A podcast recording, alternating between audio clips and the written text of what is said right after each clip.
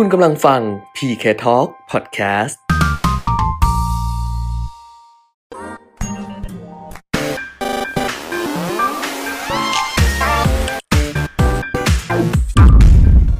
วัสดีค่ะ สวัสดีครับ พบกันอีกครั้งนะคะ กับเล่าเท่าที่เหลือใน Line แอ PK Talk และ YouTube i2c Channel กับดิฉันขวัญชนกุธิกุลนะคะ และผมปิยมิตรยอดเมืองนะครับค่ะวันนี้มาคุยกัน น่าจะเป็นตอนพิเศษตอนพิเศษ เรียกว่าตอนพิเศษแล้วกัน แต่เราก็ใช้ EP ถัดไปเลยนะอ่าเออ เราใช้ใช่ EP ถัดไปเพียงแต่ครับว่ามันจะเป็นตอนพิเศษเนื่องจากว่าส่วนใหญ่เนี่ยเล่าเท่าที่เหลือนะคะ เราจะคุยกันในเรื่องที่เป็นเรื่องของ การลงทุน แต่อันนี้ก็เป็นการลงทุนการเหมืลองนกัทุนนเหมือนกันอืมนะฮะอืมก็เป็นอ่าแหล่งที่จะค่ะให้ความรู้ทางด้านค่ะการลงทุนประมาณนั้นนะค่ะนะครับ งั้นบอกเลยกันละกันว่าวันนี้จะมาอ่าฮะคุยกันเรื่องของหนังสือนะคะ Pocket Book ซึ่งเป็นงานเขียนเล่มล่าสุดของคุณปิยมิตรนะคะ ก็คือหนังสือจับจังหวะลงทุนหุ้นแบบไหนปังแบบไหนพังครับใช่ไหมคุณปิยมิตรใช่ไม่มีตัวอย่างมาให้ดูอ่าราะว่าเดี๋ยวมีเขาสามารถขึ้นเป็นกราฟิกกราฟิกให้ให้ดูได้หแต่น้าว่าจตอรงเนี่เนี้ยยแบบไม่มีฮะแบบอ่ายังยังยังให้ดูยังอยู่ในโรงพิมพ์อยู่ใช่นะกำลังอยู่ในกระบวนการค่ะ ซึ่งที่ผ่านมาเนี่ยตอนเราจัดรายการวิทยุอืมนะคะ กับใน LINE add PKTalk เนี่ยปรากฏว่าโอ้โหยอดจองก็มีเข้ามาอย่างต่อเนื่องเลยทีเดียวใช่แต่ว่าหลายท่านนะคะ อยากจะรู้ว่าเอ้ยหนังสือมันเกี่ยวกับอะไรครับเพราะว่าเราคุยในรายการวิทยุเนี่ยได้น้อยอ่าก็เลยคิดว่ามาคุยเป็น EP พิเศษครับ EP แบบว่าพิเศษขึ้นมาเรื่องหนังสืออมจับจังหวะลงทุนหุ้น แบบครับหนึ่ง EP เลยเพื่อจะให้คุณปีมิตรเนี่ยเล่าให้ฟัง ว่าหนังสือเล่มนี้เนี่ยเกี่ยวกับอะไร แล้วก็เหมาะกับใครครับนะคะ ซื้อไปแล้วจะได้แบบว่า คุ้มค่า หรือว่าถ้าเกิดดูอีกทีนึงสงสัยอยากรู้ว่าอืมจะจองซื้อแบบไหนยังไง ก็เดี๋ยวดูตอนท้ายรายการได้เลยครับนะคะ เพราะฉะนั้นได้เลยเริ่มต้นเลยก็แล้วกันว่าอ่าหนังสือเล่มเนี้พ็อกเก็ตบุ๊กของคุณปีมิตรเนี่ยเป็นเล่มที่สองถูกไหมในที่เขียนอ่าในชื่อปิยมิตรยอดเมืองนะเออออ่าถือว่าเป็นเล่มที่สองตั้งแต่เริ่มทำงานอ่าที่เกี่ยวข้องกับตลาดหุ้นมาค่ะตั้งแต่ปี 2533ค่ะปี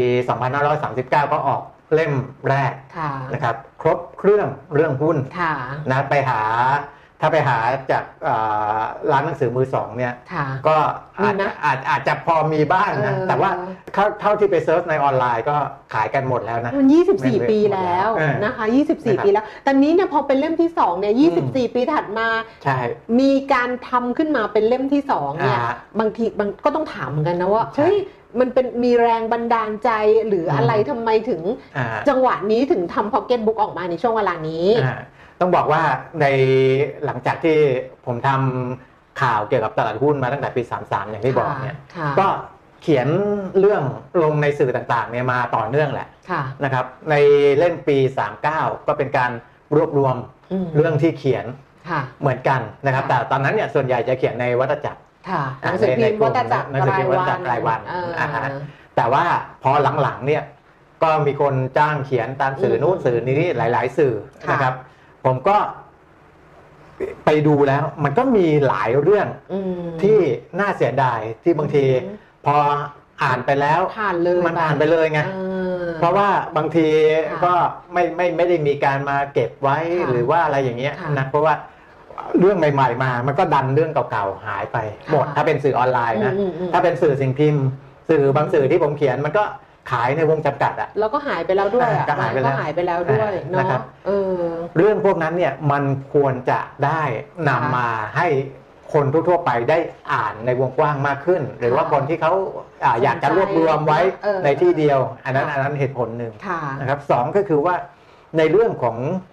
หุ้นเนี่ย อืมนะในหนังสือเล่มนี้เนี่ยอืมเราเราใช้จังหวะว่าอ่าจับจังหวะเราใช้ชื่อว่าไม่ใช่ใช้จังหวะเออใช้ชื่อใช้ว่าชื่อว่าจับจังหวะลงทุนหุ้นอ่าค่ะเพราะฉะนั้นมันก็จะเน้นเรื่องของหุ้นอืมซึ่งเรื่องหุ้นเนี่ยอืมในประเทศไทยนะตลาดหุ้นไทยเราตั้งปี 2518 ใช่ค่ะไหมสามสิบเมษายนสองห้าหนึ่งแปดสิบแปดตอนนี้กี่ปีแล้วล่ะ โอ้สี่สิบกว่าปีเอออะมัน แต่ว่าถือว่าอายุยังน้อยอืมและคนที่เข้ามาเกี่ยวข้องเนี่ยมันยังน้อยค่ะถ้าเราคุยกับคนกลุ่มเพื่อนๆของเราเนี่ยนะค่ะซึ่งเป็นวัยทำงานอืมเริ่มมีเงินออมมีอะไรเนี่ยมีจำนวนมากที่ยังไม่รู้เรื่องการลงทุนในหุ้นอืมแล้วก็สนใจจะเข้ามาจะเข้ามาในตลาดหุ้น แต่ไม่รู้จะเข้าท่าไหนถูกเออนะครับเพราะฉะนั้นก็แสดงว่ามีคนสนใจที่จะเข้าตลาดหุ้นอยู่เยอะค่ะนะอืมหนังสือ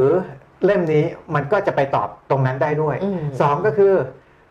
คนที่เข้ามาแล้วเนี่ยอืมเข้ามาแรกๆเอ่อจริงๆอาจจะไม่แลกด้วยนะอืมอาจจะเล่นมาสี่ห้าปีแล้วเนี่ยอืมอาจจะยังจับจังหวะไม่ถูแต่กว่าไม่ประสบความสำเร็จถูกเออนะก็อ่าซื้อไปก็เห็นคนอื่นเขาได้กำไรไปเออเวลานั้นนะแต่ตัวเองทำไมไม่ได้กำไรซื้อสักทีหุ้นอะไรตัวอย่างเดียวงี้กันเหมือนกันใช่เขาก็บอกว่าดีเหมือนกันถูกแต่ว่าคนอื่นกำไรแต่ทำไมเราไม่ได้กำไรถูกเออนะครับ เรื่องพวกเนี้ยค่ะมันก็ยังมีอะไรหลายอย่างค่ะซึ่งตัวของคนลงทุนเองเนี่ยค่ะอาจจะนึกไม่ถึงค่ะแต่ว่าถ้าได้มาอ่านเนื้อหาในหนังสือเนี่ยค่ะเอออาจจะเป็นการจุดประกายเออความคิด หรือว่าสะกิดใจอะไรสักอย่างหนึ่งอืมนะฮะให้เขารู้สึกว่า เออ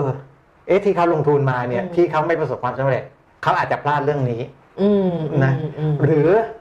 คนที่เขาประสบความสำเร็จ เขาน่าจะมีมุมนู้นมุมนี้ อันเนี้ยมันถึงมีแบบว่าอ่าแบบไหนปังอ่าแบบไหนพังแบบไหนอ่าพังนะครับแล้วก็มีเรื่องของจังหวะการลงทุนค่ะซึ่ง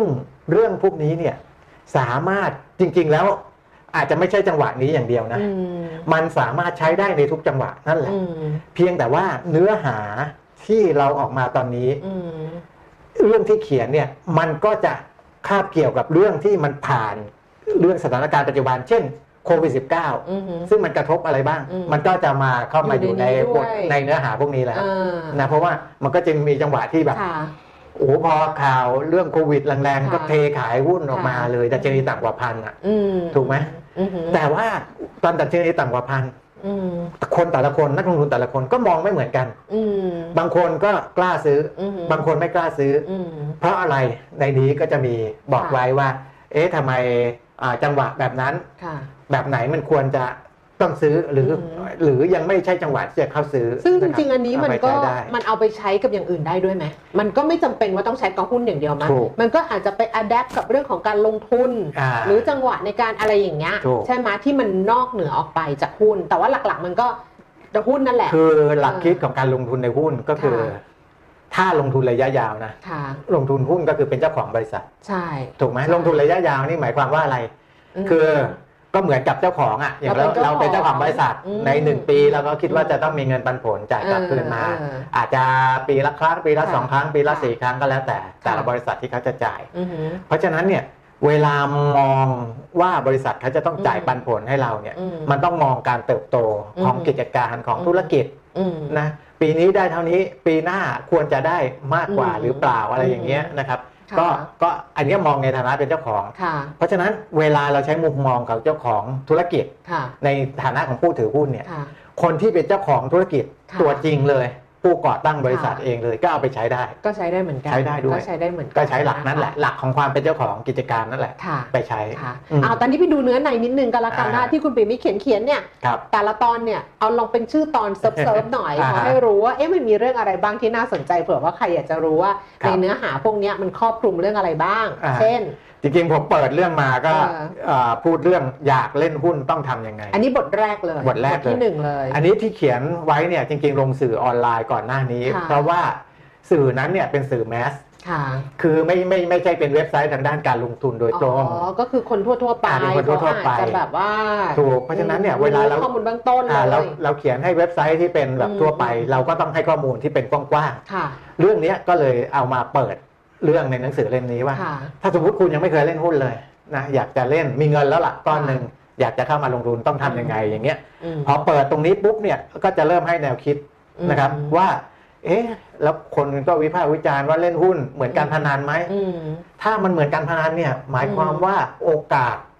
เจ๊งอืมอ่าจะไปใช้ภาษาชาวบ้านเนี่ยอืมมันจะสูงมากนะอืมเพราะเราได้เห็นไหมข่าวข่าวที่ออกมาใครที่ไปยุ่งเกี่ยวกับการพนันนี่ค่ะโอ้หมดเนื้อหมดตัวกันค่ะ เพราะฉะนั้นก็ลองเอามาเปรียบเทียบกันดูว่า ค่ะ มันเหมือนหรือต่างกันยังไง กับการพนันเออหุ้นกับการพนันใช่ หรือต่างกันยังไง คือเป็นการค่ะปรับความคิดก่อนว่า อืมอืมว่านักลงทุนเนี่ยอืม มันสมควรเข้ามาตลาดหุ้นไหมอืมนะสมมุติคนยังไม่ได้ตัดสินใจเข้ามานะ อืม แต่คนที่ตัดสินใจเข้ามาแล้วเอ่อก็ก็อาจจะคิดเหมือนกันว่าเฮ้ยทำไมเรา เล่นแล้วถึงเสียมากกว่าได้อืมเราใช้พฤติกรรมแบบนักพนันไหมลองมาดูลองมาเช็คได้เหมือนกัน อันนี้ตอนแรกกำลังจะถามว่ามันสำหรับเบื้องต้นอย่างเดียวเออก็ไม่ได้หมายความว่าเบื้องต้นเท่านั้นเพราะบางใช่คนเนี่ยเข้ามาตั้งนานแล้วแต่ว่าใช่พฤติกรรมใช่การลงทุนไปเล่นหุ้นเหมือนการพนันถูกมันก็เลยทำให้เราไม่ประสบความสำเร็จถูกนะคะอ่าอันนี้เป็นพื้นฐานบางคนบอกว่าอ่าพื้นฐานอย่างนี้ไม่อ่านแล้วเพราะว่าอ่ารู้หมดแล้วครับเก่งหมดแล้วอย่างเงี้ยใช่มันมี advance ทีนี้ขยับขึ้นไปพแบบอนั้นขยับขึ้นมาเออก็จะถึงของการเรื่องของการเลือกอืม เลือกและจะเลือกหุ้นแบบไหนอย่างไรที่ค่ะมันตรงกับจริตของเราค่ะตรงกับภาพรวมเศรษฐกิจอุตสาหกรรมอะไรค่ะต่างๆนะอืมมันก็จะมีหมวดของการเลือกหุ้นอ่าพอเลือกแล้วอืมทีนี้ก็เป็นจังหวะซื้อขายละอืมคือ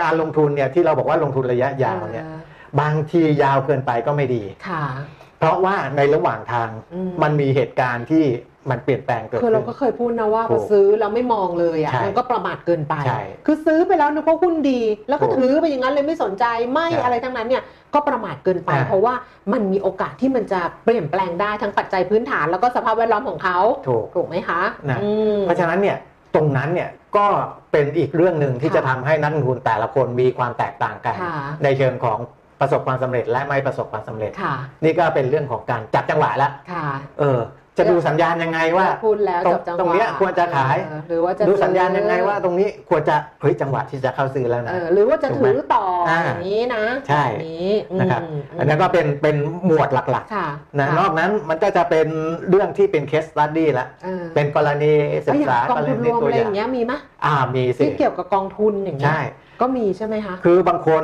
ลงทุนหุ้นด้วยตัวเองแล้วไม่ประสบความสำเร็จค่ะกับการลงทุนผ่านกองทุนก็จะมีเปรียบเทียบให้ดูว่าเอ๊ะอืมคนแบบไหนที่อ่าควรลงทุนควรเองเอง หรือแบบไหนที่ควรจะลงทุนใช้มืออาชีผ่าพนกองทุนอืมอะไรประมาณนั้นอืมอ่าถ้าใช้ถ้าลงทุนแบบกองทุนก็เหมือนใช้มืออาชีพลงทุนแทนค่ะเรา แล้วเราก็จ่าย ค่าธรรมเนียมให้เขาค่ะอ่าบริหารพอร์ตให้เราประมาณนั้นแหละ ทั้งหมดเนี่ยมีกี่บทเนี่ยคุณปีมิตรก็สามสิบแปดสามสิบแปดบทเรื่องสามสิบแปดเรื่องอ่ากี่หน้าความหนาสองร้อยสี่สิบหน้าสองร้อยสี่สิบหน้าอืมขายเล่มละเท่าไหร่สองร้อยห้าสิบบาท ราคาปก 250 บาทอ่านะคะนะ แต่ว่าในช่วงพรีออเดอร์ที่จนถึงสิ้นเดือนยกันยายนเอใช่ไหมอเราเราเนี่ยน่าจะออกก่อนกันสิ้นเดือนกันยายน เพราะฉะนั้นจนถ้าเกิดว่าใครจองซื้อจนถึงสิ้นกันยายนเนี่ยก็จะได้ราคาพิเศษ 225 บาทบาทรวมค่าส่งนะรวมค่าส่งคืออืม225 บาทนี่เน็ตเลยครับนะคะจ่ายแค่ครับ225 บาทก็จะได้หนังสือเล่มนี้ ส่งตรงไปให้ถึงบ้าน การจัดส่งก็จะจัดส่งทางไปรษณีย์ทางอะไรอย่างเงี้ยนะ เดี๋ยวนี้ครับเยอะแยะไปใช่ให้ถึงบ้านแล้วก็เ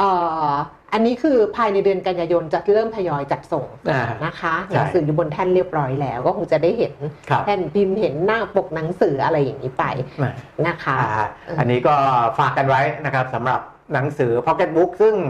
เอ่อตอนนี้หนังสือคนอาจจะคนไม่ค่อยอ่านกันนะนะมอ่านกันน้อยมนะครับ แต่ว่าถ้า มันเป็นการรวบรวมอย่างเงี้ย38เรื่องอืมมาไว้ในที่เดียวกันเนี่ยแล้วมันใช้ได้ยาวๆ ใช้ได้ยาวๆเลยนะอืมสามารถใช้ต่อเนื่องอ่าค่ะยาวเป็นคัมภีร์ในการลงทุนค่ะได้เลยเนี่ยมันก็ ไม่ใช่จะหาได้ง่าย ๆ หรือค่ะทำเองมันก็ทำยากอะนะค่ะก็มาอุดหนุนกันดีกว่านะครับค่ะช่องทางนะคะสำหรับจะสอบถามนะคะ เดี๋ยวจะขึ้นไว้ให้ตอนท้ายรายการอืมด้วยนะคะ จะได้เห็นกันแต่ว่าย้ำกันอีกทีหนึ่งว่าใครที่สนใจก็สามารถที่จะแอดมาที่ Line แอปพลิเคชันนะคะ Line Official ของเราค่ะ Line at PK Talk แล้วก็สอบถามกันได้ หรือจะโทรศัพท์มาสอบถามก็ได้ครับนะคะ ที่หมายเลขโทรศัพท์ 0917724049 ค่ะ 0917724049 เดี๋ยวขึ้นให้ท้ายรายการอีกทีหนึ่งอ่านะ วันนี้ได้ก็เล่าเท่าที่เหลือพิเศษจริง ๆ นะคะสำหรับตอนนี้เพราะว่ามาคุยกันเรื่องของหนังสือเกี่ยวกับการลงทุน จากครับคนที่มีประสบการณ์โอ้30ปีอ่าอยู่กับตลาดหุ้นมา 30 ปีนะคะครับต้องเป็นประโยชน์แน่ ๆสำหรับทุกท่านถ้าสนใจก็รีบจองเข้ามากันแล้วกันนะคะ เอาละค่ะ วันนี้เราสองคนไปแล้วเนาะครับแล้วเดี๋ยวไปเจนี่อแหละครับกันใหม่ EP หน้านะคะ วันนี้ลาไปก่อน สวัสดีค่ะ สวัสดีครับ